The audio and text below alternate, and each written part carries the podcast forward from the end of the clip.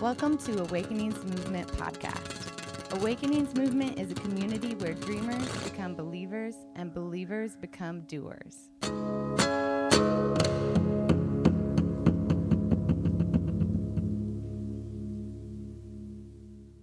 Feels good. I'm so thankful for all of the gifts and the graces in the room, and we do not take you guys for granted. We are so, so um, honored by the choice that you made to be here today. I know you chose to be here. You could have been anywhere else in the world, but you were here today with us. In the tradition of the church, there's always been this thing called the call and response. And in many, may, in many ways, it's, it's connected to the roots of indigenous cultures using drums. Drums that have one call in one part of the village and then another response in another part of the village. And so we'll engage in a discourse of call and response around this idea of belief today, around this idea of belief. Shirley, would you give me some dry erase markers? Thank you. I'm sorry. I saw them somewhere. All right, so we'll do the call. I'll do the call, and then you guys do the response, okay? Ready? If you believe within your heart, you'll know that no one can change the path that you must go.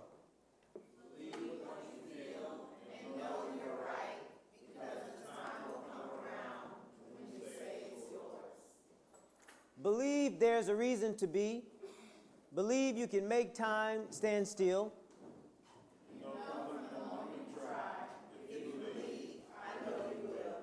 Believe in yourself right from the start. Yes, you'll have a heart to last your whole life through. Join me for a word of prayer. Dear God, I thank you right, right now in the name of Jesus that you are God and you are sovereign, and that you are Lord and you are King.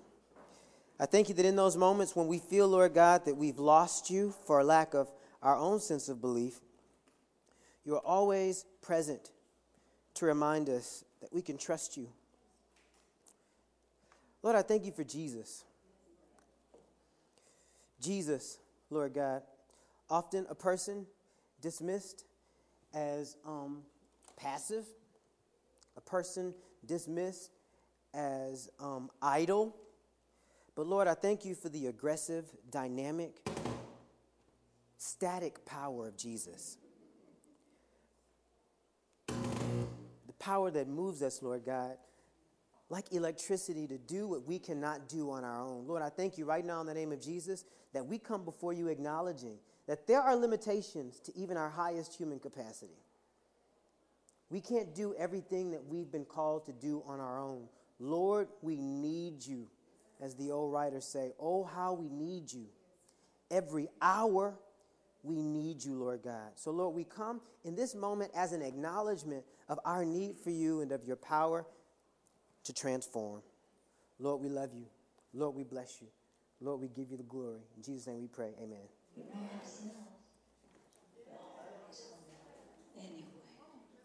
But turn the lights out, Devon. Sing it, Lena. Within your heart, you know that no one can change Look at them little babies.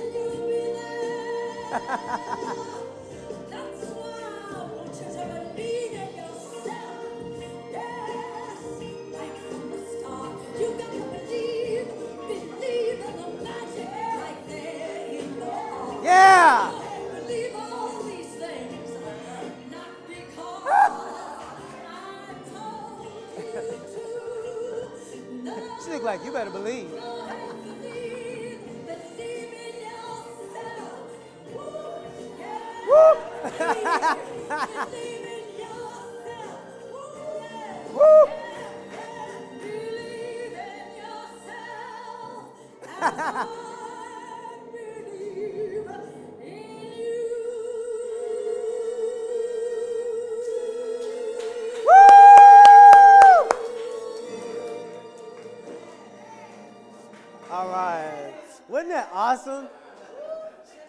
Woo! Yeah. Naya Valentine says that her mom would play that for her um, every morning before bed. I mean, every morning when she woke up, um, as a way for her to uh, to begin her day. Hit those lights for me. And I just think that there's just something to that song and something to the way that Lena Horne sang it. Um, I, I, she sang it like a mother. You know what I'm saying? Encouraging a child. And I feel that the Holy Spirit is present with us today to do the same thing for us. I, I really believe that our belief is on life support. Like, we really have weakened our sense of belief. And belief has been known as a responsibility. Some of us heard a lady talk yesterday about the responsibility of faith. But faith and belief is not just your responsibility as a person who seeks God. Like, oh Lord, now I got to do what's right and all this stuff. Do you know that belief is your divine right? You have a right to believe that the impossible is possible.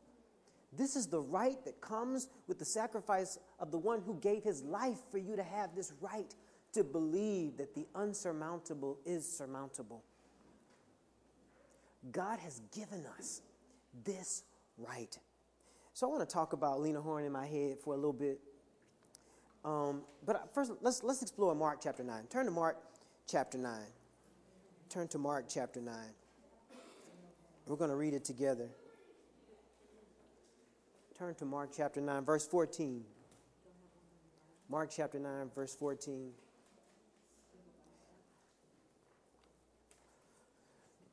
We've been talking about ego a lot and, um, and purest likeness, and how the ego is the antagonist of your purest likeness. But also, your purest like- likeness is informed by and fueled by what you believe.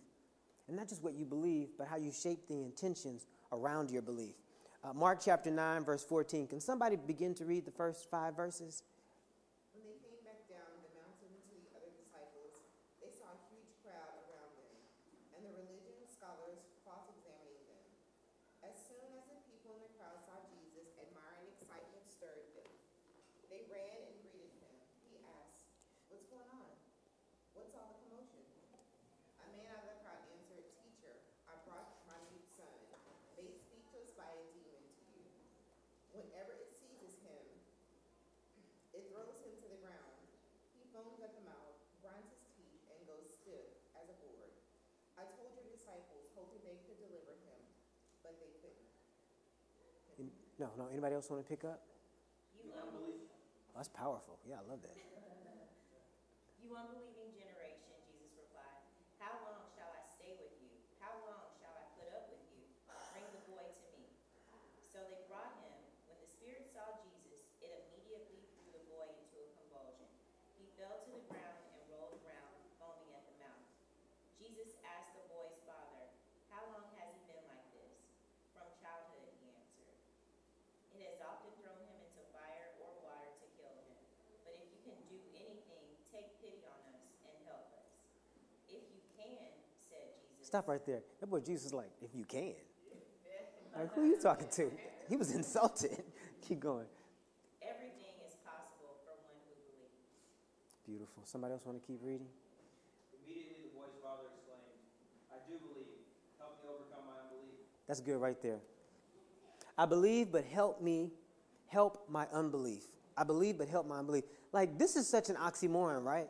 I believe, but help my unbelief. Like, how can you do both, believe and need help in your unbelief? I think that the man understood that there were two cham- chambers. If belief is a heart, there are two chambers for belief. Or if belief is a brain, there are two sides of the brain of belief. Belief is not just one experience, it's a symbiotic relationship between two expressions that we'll learn more about. I believe, but help my unbelief. I think that we have a high level of belief in one area, or one chamber of the heart, one side of the brain, but very low in the other. And we'll talk about the difference between the two. But before we do, let's read this together 1 Corinthians. Ready? Read. For now we see in a mirror dimly, but then face to face. Now I know in part, then. So we've been talking about like purest likeness and how to embrace our purest likeness. Has anybody here tapped into their purest likeness at all during this thematic series? No one. So I have, and it feels good. I've had moments of euphoria by tapping into my purest likeness. No, seriously, has anybody else tapped into it? You did last night. Praise God. So fresh. You look like you fresh off of purest likeness. Who is the chief antagonist to my purest believing likeness? Who is it? Ourselves. What part of ourselves? Mr. and Mrs. Ego, right? Or Mrs. Ego and Mr. Ego. No, Mr. Ego probably first, sorry. Who is the ego? Okay? The ego is our self image, not our true self. It is characterized by labels, masks, images, and judgment. Well, how does it work against our purest likeness? I'm so happy that you asked. Why are we going over this again? Because repetition is essential in adult learning. Ego is the false constructed self made up of masks, labels, images, and judgments. However, purest likeness, the antagonist, the antithesis of ego, the true created self, is intentions, power, possibility, and creativity. Let's read these together. Ready? Read. Intentions, power, possibility, creativity. Okay, we're getting ready. Okay. What can we do to turn from our false constructed ego to our created self? Our purest likeness? Well, we can grow in this capacity of self awareness. Read this with me. What? Self When we become more self aware, when we become more aware of where we are and where we aren't, where we want to be and where we should be, right? That is the moment of self awareness, right? The clarity of beliefs, behavior, thoughts, and speech. Let's read this together. Ready? Beliefs, behavior, thoughts, and speech. the capacity for you to turn from your ego to your purest likeness is to turn on these points. You turn on these dimes. You turn on the dime of belief. You turn on the dime of behavior. You turn on the dime of thoughts. Turn on the dime of speech. And if you look at it, right, whenever you have a mask up, that simply means that you are lacking pure what? Whenever you have labels up, it means that you are afraid that you don't have true what? Whenever you position yourself to have a particular image, it means that you do not believe in your own and judgment means you lack. But these are the things that we turn on. In those moments when we lack intention because we create a mask, when we feel powerless, so we create labels, when we feel there's no possibility, so we shape and form an image, when we feel we lack creativity, so we turn and we judge others, or we judge our own capacity. These are the things that we turn on to get to our purest likeness. And in fact, these are the things and the moments where we find God.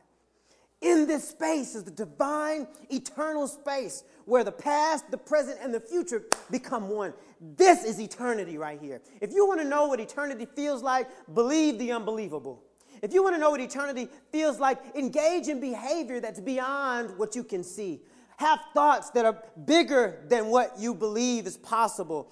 Speak in ways that are creative, and in doing so, you will tap into the most divine power on earth. Well, now we've talked about labels and power. Danielle did a great job with that. Y'all give it up for Danielle. Woo! Image and possibility, judgment, judgment and creativity. Today we're going to talk about masks, beliefs, and intentions. Masks to beliefs, to intentions. Well, Marlon, what does that have to do with Mark Line and Purist likeness? I like that you asked that question. You guys ask such great questions. Your purest likeness is to believe. Now, we walk around believing that our purest likeness are being honest and real means to use concrete evidence to navigate how we think, what we do, but that is not who we truly are as beings. We were not born to expect anything but miracles. Do you know that the human experience is miraculous? Yes. Do you know what it takes to, to, to make conception happened? Do you know what a miracle that is? Do you know what a miracle childbirth is? Do you know what a miracle a growing body is? There, we only know like maybe 25% of the makeup of how the brain even works, let alone every other organ. This is a mir- miraculous experience that we are in, my friends. We were born to believe in and tap into, soar into, walk into, run through the miraculous. Your purest likeness is to what? Believe. Your purest likeness is to believe. Your purest likeness has intentions, say intentions, that grow what you believe. Let's read this together. Ready? Read. But guess what? Ego is afraid to believe what exists for fear it doesn't. So, what does ego do? Ego is afraid to believe what is true for fear it may not be. So, what we do is this with our egos, we shape an existence that's most tangible. We create opinions about things that we can touch. And in doing so, we create them only because we are afraid that what we are believing that we can't see won't exist. So we create this ego. We, we make things simple for our brains and simple for our hearts. And we say it ain't gonna happen because it is this and this based on what we've experienced in the past. Rather than being rooted in the miracle of the moment, right? Being rooted in the eternity of the moment and saying to ourselves, no, I'm not gonna allow fear to keep me from living fully, which is my purest likeness, right? Ego is afraid to believe what is true for fear it may- may not be. So, in other words, even things that we know are true. Have you ever, in your own mind, don't be ashamed to admit it, Jesus himself even experienced this, did not believe that Jesus was the resurrection? Have you ever had those moments when you be like, man, I really don't even know why I'm believing this foolishness? This don't mean nothing. I came to that moment when nine people were murdered in a church. I was like, I think we got it wrong. I really do. I, I think something is wrong with the world, and this way of Jesus really ain't doing nothing about it. How could a God who loves us allow such hatred to exist? I really felt that way, right? That's my ego. My ego is trying to wrap itself around what's happening in a way that can be accessible for me. Not knowing that God has a plan even in what happened. God's going to work with. Now, that was not God, that was the devil. That was all source of evil. But God has a way of turning what the devil meant for evil into something that is good. According to Romans chapter 8, verse 18, the suffering of the present cannot be compared to the glory that shall be revealed. God can turn even the worst moment into what reveals his will for humanity. God has a plan. So I had to stop and say, Marlon, don't use your ego. That's your ego wanting to pop off and start a fight. Well, Marlon, what does that have to do with masks, beliefs, and intentions? Belief, by definition, is an acceptance that something is true and exists. It's hard to accept. Dude, when you see the President of the United States like preach at a funeral and then conclude that funeral with amazing grace, like, and he was making a joyful noise, if you know what I'm saying, right? It was real, it, it didn't sound good. But it did not matter that it did not sound good because it, it moved us greatly. When the President of the United States has to proclaim in a time when it can marginalize him, do you know how he could have been marginalized? For admitting that Jesus is the way, for admitting that Jesus is present, that God is present in the church. But this dude had to do it. Why? Because he knows that there is something true about the way of Jesus and true about the work of the church that exists. And he had to refer to that belief in this moment of disbelief. Belief is an acceptance of the truth, it is to face the truth. Belief is an acceptance of the truth. Read this with me. Ready? Read. Belief. Belief is not so far away. Belief is your decision to accept what's true. It's an acceptance. The ego masks is a lie. The ego mask is a lie we wear on the face of truth. Masks manufacture truth.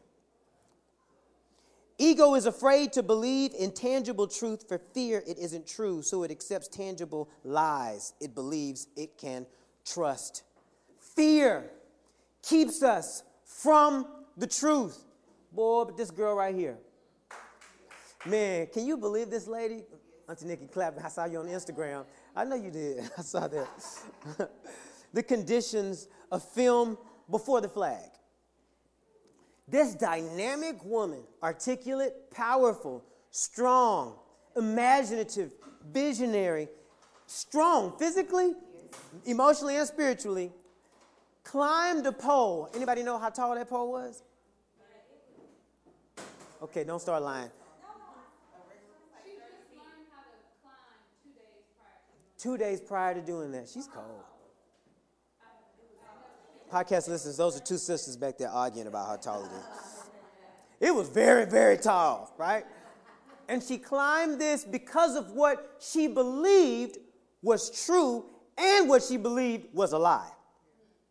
In fact, she declared that hate is coming against us.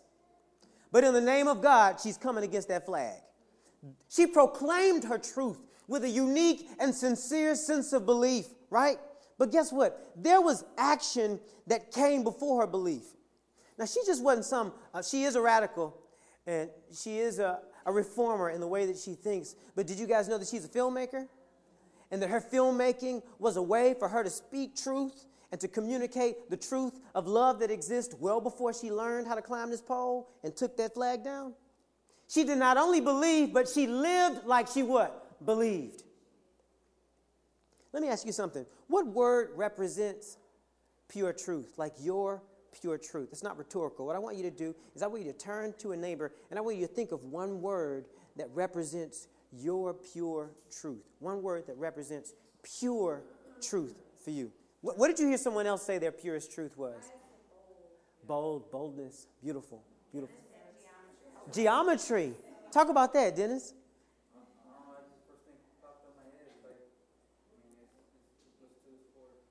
Understand. Okay, okay. Anybody else? Transparency. Vulnerability. Freedom. Uh-huh. Honesty, creativity, understanding, loyalty, love, soul. Peace. Peace. Oh, that's beautiful, Chase. That's, that's powerful, Chase. Acceptance. Acceptance. Acceptance. Those are all magnificently beautiful expressions of truth. What I want to ask you what lies am I accepting that mask my purest belief? You believe in love, what mask you got on? That keeps you from getting on a flagpole and declaring and putting into action your purest belief. What mask do you have on your purest belief? What masks do we have up? Impatience. Impatience. Well, what's your truth? Impatience is masking your creativity. My God. My God. Yes. Poverty. What's your truth? Oh, love. Wow, dynamic.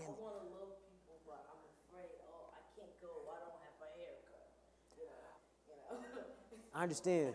You feel that what you don't have keeps you from offering what you do have. Golly. That's that's ill. Okay. Shoot, you you you're doing it, and that's what we're gonna talk about. I'm so excited. Oh my God. Okay. Anybody else? Know. Pride. What pride is a mask for what's your truth? Interesting. Talk about that. Uh-huh. Why you gotta look at Jeremy? Why you got why you gotta look at Jeremy? Why you gotta look at Jeremy like with this, like you're gonna strangle him? Podcast. this woman got her, her, her fingers around a grown man's neck. No, go ahead, I'm sorry.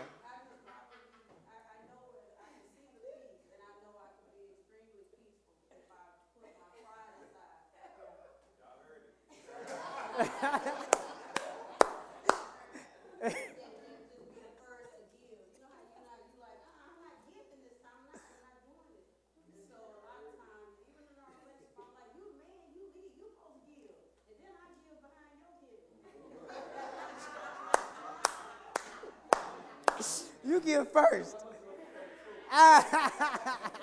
you give first, I'll give second. What would happen, my friends, if we removed the masks and just live into what we already believe? Can I tell you something? Heaven on earth. Can I tell you something, dude? Man, I love the scripture.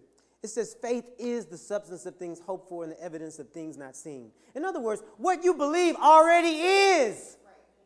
It's your responsibility not to create what you believe. God has already created everything you need on earth to thrive. Belief exists in the world. All you have to do is remove your masks long enough to see it. Remove your masks long enough to let the breeze of what you believe blow in your own face.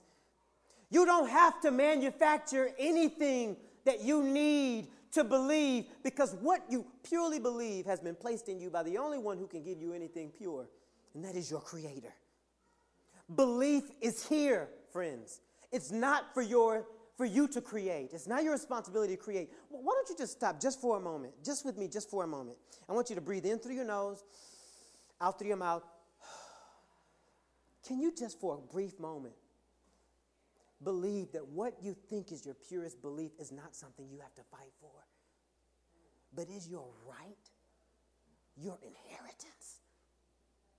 And everything you do to fight for what you believe in ways that are impure creates a mask for what the master has created already in your life. Okay, open your eyes. Check this out. Now, this is what Bree tweeted, um, I think a day before. She retweeted Dr. Cornell Fresh, who I think is so cool. Dr. Cornell Fresh, he said, if your calling is in the street, do that. If your calling is in the boardroom, do that. If your calling is getting food together, do that. In other words, he's saying, whatever you believe, what? Do that. And where you believe you're supposed to do it, then what? Do that. I believe that in many ways, we are not living out our purest belief because we're not putting our belief into action. We're not allowing our belief to be tested to be proven true. You got to put your belief on the line every single day in what it is that you are called to do. Belief, secondly, is the condition. Let's read, let's read together. Ready? Read. The conditions we create to recognize what it exists. So belief is not just what we believe is true. Do you know that belief is also a condition that we create around what we believe is true to nurture it? So when the man said, Oh, I love this. I'm sorry. I'm sorry. Don't get ahead, Marley. Here we go. Okay. Belief is the creation of a condition to recognize what exists. Belief is creating peace in your home to recognize when it's already available. Okay, let, let, me stop right now. Anybody have any questions? Do you understand when I say when I say the creation of a condition? In other words, your belief won't grow if you don't condition it with Jheri curl juice. You know how some people the Jheri curl stuff? First of all, I do not have an S curl. I do not have an S podcast listeners, I do not have an S curl. I'm sick of people walking up to me be like, "Oh, what you put in your hair?" I'd be like, "Mousse." They'd be like, "Yeah, but what else?" I was like, "Nothing else. It's juices and berries, baby. It's juices and berries." In other words, like so, like Shelly makes fun of me because you know when I get a haircut, I wash my hair. You're supposed to be my office mate. You're supposed to support support people. She tears people down. It's ungodly. You're not your purest likeness when you hate on your boy. So I, I wash my hair and I put the, con- the conditioner on it, and then it curls up. But when I don't put the conditioner on it, it doesn't curl up. It just looks like one big fro, right? It's like a big Gumby fro. In other words, that my hair has the capacity to curl when I create the conditions for it to curl up. But if I don't, then I'm just froed out. Far too many of us are froed out. In other words, pride is the fro version of your true curls, your purest likeness, right? We have to create the conditions so that what we believe is true can become our reality. We nurture the soil in our souls that grow the fruit of our own belief. Belief is a condition that we create. You nurture a condition for what's already there. Marlon, what does that have to do with Christ? You always talking about philosophy and psychology. What about Jesus? What about the gospel? In Mark chapter 9, I love how this loving father came so vulnerably. He said, I believe, help my unbelief. Belief must have two faces, two chambers in the brain, two chambers in the heart, right? The first part of belief is believing what you know is true, which, if I could be honest with you, is easy. It's easy to say that something is true. The second part of belief, however, is to create an intention in your life with the work that you do to nurture the reality of that belief. So when the man said, I believe, he said, I believe that you can heal my son. That is true. Now, man, would you please create some conditions to nurture my belief? Because right now my son's throwing himself into the fire. We need to do something about it. Then Jesus turned to the mom and said, How long will I have to put up with you, unbelieving generation? Come on, mommy. Hit it. Come on. Well, I just, I think, like, what affects the condition, like, your emotions, so, like, how do you get past that? Very good. Very good. Uh, uh, Regina, Regina Hall, the finest woman in the room, just asked, How do we condition our emotions, which seem to be the most active ingredient in the condition that nurtures the growth of our, our belief? What you do is you create, so in other words, um, uh, if you're planting a, uh, um, a tree, right? There are ingredients that go into making sure that when you plant that tree, it can grow properly. What you have to do sometimes when growing that tree is you have to use manure, right? You have to use some stinky, nasty stuff. But you have to process the crap effectively in order for it to grow and fertilize the flower or the tree that you want to grow. In other words, sometimes our emotions are crap, but we have to learn to process them. Well, how do we learn to process them? By creating the conditions. And can I, can I teach you about how to create the conditions, mommy? Can, I, can you teach me about how to create the conditions? Can we teach each other? Can you come give me a tongue kiss? Okay. Intentions.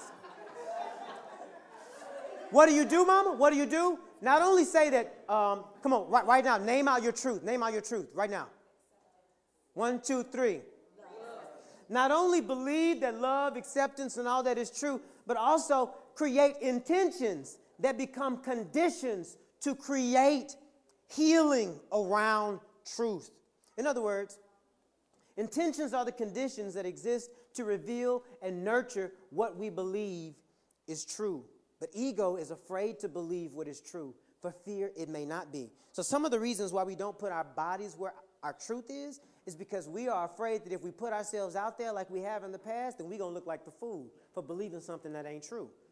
And I'm not about to play myself because last time I was broken by this same situation, and I'm not going to be broken again. Hence, the emotions that can lead our decision making. I'm not going to allow how I felt last time to come into my life this time. But what about what happened in the past happened? It's not happening.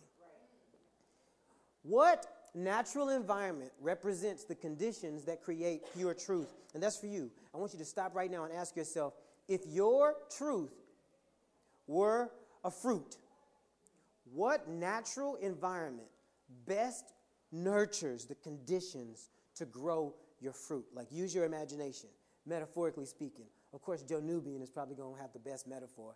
Probably going to write a journal about it next week. But think about think about what is it a forest? Is it a jungle? Mine's a jungle. Because my purest truth is love, and love is barbaric. Okay? So I didn't mean hurt you, Ella. think right now, what environment? Think right now, what environment? You could talk talk to your neighbor about it. What environment you think nurtures your purest truth?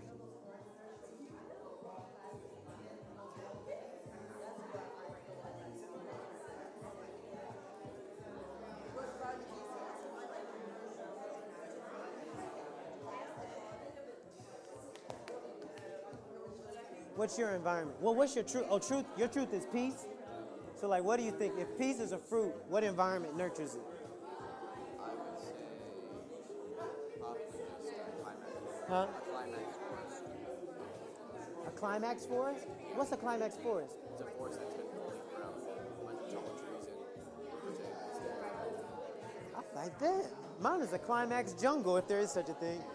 All right, now, tell me right now, um, like this genius of a man, the fruit that he wants to bear, that he believes is truth, is peace. And so he says that the condition, metaphorically, that nurtures peace, the conditions that make that peace available, is a what? A climax forest. Anybody know what a climax forest is? I mean, I knew, but I guess, no, I didn't know. Can you explain what a climax forest is? Oh, he asked his mom for permission to explain. He's so kind.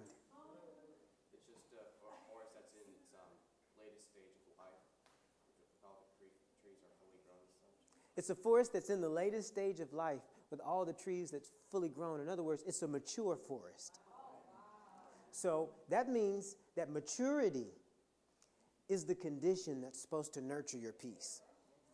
Always having an intention that says, I'm going to be mature in this situation. And if you have that intention in your head, no emotion can keep peace from growing out of that. All right? If you have that intention in your head and in your heart. Somebody else. Come on now, we working it out. A rainforest. What about a rain? What's your intention? I mean, what's your uh, truth? vulnerability. So why a rainforest? because for one, I, like I feel like rain or water purifies you. It like cleanses you, and rainforest also is like the oxygen for the earth. So, um, of course, you know, like when you breathe, you send a signal to your mind that everything, your body is okay, everything is okay. So to be the oxygen of the earth, and I say everything is okay, it's okay for me to like not be so hard or guarded. Because it's it's inhaling and it's exhaling. You're taking and you're giving. That's beautiful, right? So then, you need to nurture an environment that's open and full of air in order to grow your intention, your truth that is that is vulnerability. So, are you guys with me? You have take-home assignments, my friends, that will last you a lifetime. You should create environments that nurture what you think is true. And you don't create it, you don't grow it. What you do is create a condition so that you can reveal it, you can unearth it. What conditions have I created to kill my belief? What have I done to cut down my forests? What have I done to, to burn my jungles? Y'all want to think about that and not say that out loud? I think just having certain people around you. Having certain people around you. What else burns? What kills our conditions? Bills? Talk about that.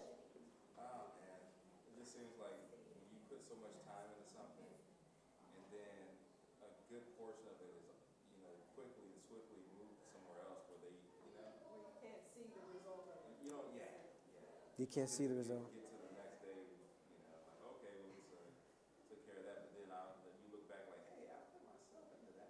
a right. life like you want.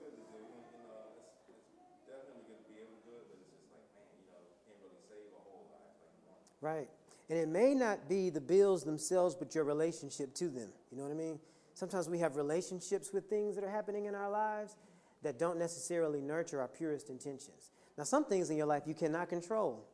Things are happening. Death is like a constant and perpetual reminder that there are things in life that we cannot control. But sometimes it's not what's happening to us, it's our relationship to what's happening to us. Our relationship with the bills. If you have bills, that means, Marcus Wiley says, you are alive. You are alive. There's still yet opportunity for you to breathe. I, I want to share one story with you, and then I want us to move into a space where we allow the Holy Spirit to really nurture our intentions.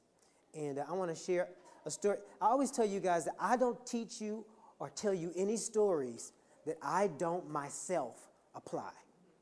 And when I apply them, I test them, and when they work, I share them with you. All right? So people have been asking me, like, how Princeton was. oh, sorry. Princeton, the conditions before Princeton. So do, I- I came back in my memory to when I was in high school and I uh, was graduating from high school, and my high school counselor, who had me running errands for her during my senior year, rather than take this um, computer applications class that she told me I really didn't need. So I would just go get her lunch or go get her stuff.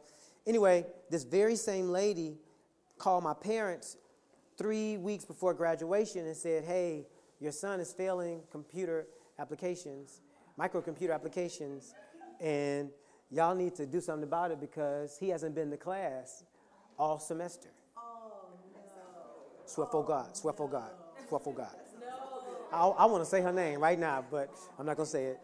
I was like, that's so dirty.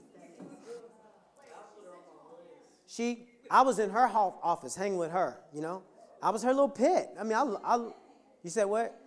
But she no, seriously, that was. Okay, thank you. Uh, so what we do?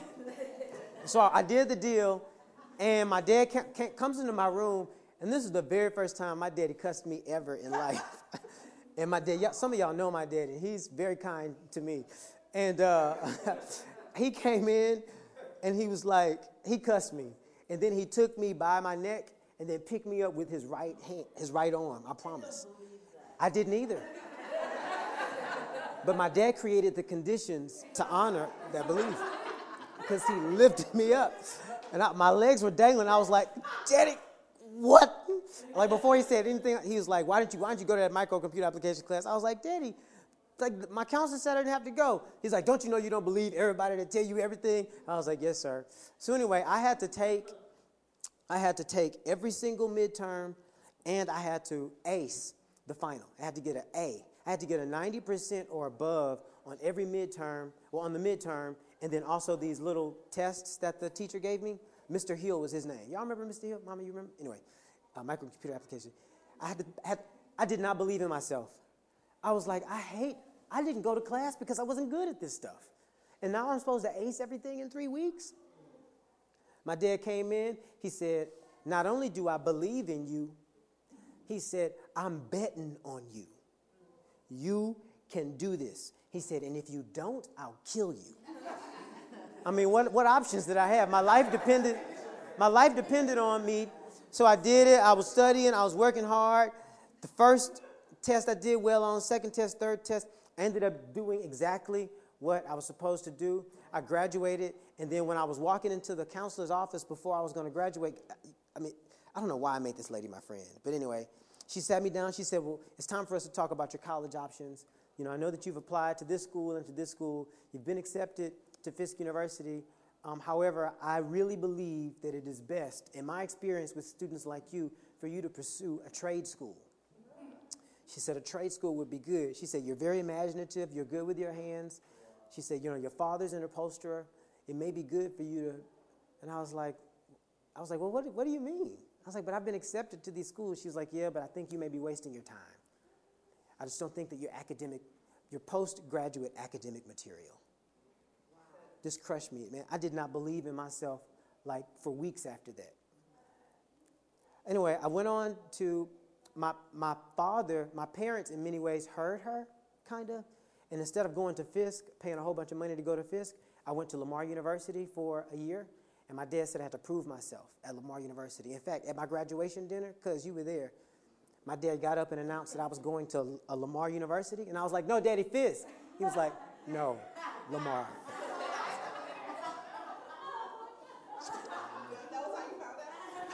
That's how I found out. When I got to Lamar University, I studied my butt off. I did not know how to, how to study. Anybody ever got to college? Anybody when they got to college did not know how to study? I did not know how to study. so I studied the multiple intelligences, Howard Gardner's multiple intelligences, who said that there's more than one way, one highway through which information can come for you to retain it. It's not just the logical, mathematical, or even the linguistic, logical, mathematical, like reading stuff, or the linguistic, hearing lectures. He said you, there's the musical intelligence, there's the kinesthetic intelligence, bodily movement. He says there's the environmental intelligence, using nature as a resource to memorize stuff. So I made up songs for a lot of the material I was supposed to learn. I made up routines, like movements for different things I was supposed to learn. I promise. Dude, I ended up, I ended up becoming a 3.9 grade point average student at Lamar University. I went on to go to Fisk University, where I became cum laude graduate with departmental honors, National Pew Scholar. When I graduated from Fisk University, you know the very first place I went when I when the plane touched down in Houston, Texas. Lamar High School is where I went. I walked up in that mug and I put my degree on the table my copy of it. I put my copy, and I asked for a copy of my degree. They said, We're going to send it to me. I said, Uh uh give me a copy. I put it on her desk. I said, Don't you ever tell anyone that you don't believe in them again because you have been proven wrong today. Don't be proven wrong again. Trust your students. She's like, What's your name again?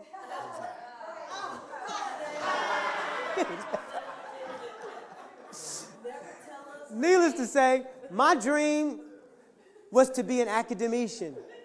God called me into the ministry, but I still had this belief. So what I did is I created the conditions. I had the I believed that it was true that I would someday teach in postgraduate and I also believed that I was going to teach in the best of the best schools. I don't know why I had this belief, but this was just my truth. This is what I believe that God had called me to do that.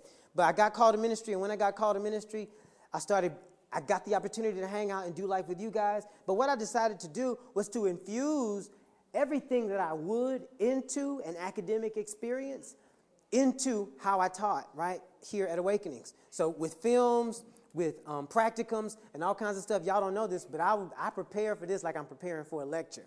And I, be, I really want to be like uh, Laurence Fishburne and what you call him, have like a, a pipe higher learning. That's really what I want to come like. But anyway, so anyway, when I, am I'm, I'm teaching, I'm, I, I, I got invited to teach at Princeton. And so when I get there on the first day, as I'm about to begin, they introduce me and they say, Marlon um, is our, our, our teaching fellow, and he'll be our teaching fellow uh, for this year to design some creative, innovative things. And we are so excited about him being here. And we never imagined that we would have someone as gifted as this. And so I get up, and so I'm, I'm just about to like do it. I'm like, man, I've been doing this at Duke. I could do it here, you know. I talked to Joe Nubian about it. She said, hey, you could do it. I said, okay. Uh, so I got up and I started speaking. I was like, and I just wept. And they were like, they were like, oh, Lord. I was like, I'm sorry. I was like, I know this is normal for you guys. Princeton is normal for you, but it's not for me. It's very precious. Because this has been in my heart ever since I was in high school. And now God has brought it into fruition. So if you just give me a couple of moments. After those moments, man, I'm telling you, I've never given a lecture that live. I've never done a practicum that live. Never. It was so great. And afterwards, all of the students were like, You need to move your family here because we need you here at Princeton. We don't know where you're coming from, but we need you here at Princeton. In other words, I created the conditions through where I was to nurture what I believed was truth. Even when I didn't see it. I wasn't teaching at Princeton when we started. I wasn't teaching at no school when we started the Awakenings movement, but I taught like I was. And when I created the conditions for what I believed was true, ultimately, as Russell says, God gave me not just what I deserve, what I didn't deserve, He gave me more than what I imagined. God will give you what you believe when you create the conditions because He's the one who gave you what you believe. Man, I'm telling you, I walked out of Princeton University so hyped. I walked out, I was like, ah! I was, I was high stepping so hard. I was like, you know what? I want to record myself high stepping because I want to show this to Phoenix later on in life when she tells me that she don't believe myself. I to say, baby, you know what? Look at your daddy right here. Your daddy is high stepping on the campus of Princeton University, and his high school counselor told him that he should be a mechanic. But I created the conditions to nurture my belief. Here's the call if you believe within your heart, you'll know that no one can change the path that you must go. Believe what you feel and know you're right because the time will come around when you say it's yours. Believe there's a reason to be. Believe you can make time stand still. You know from the moment you try. And I know you will. And God knows you will. And we know you will. God has something for all of you, but it requires your belief. And it also requires your work to create the conditions right where you are to nurture what you believe is true.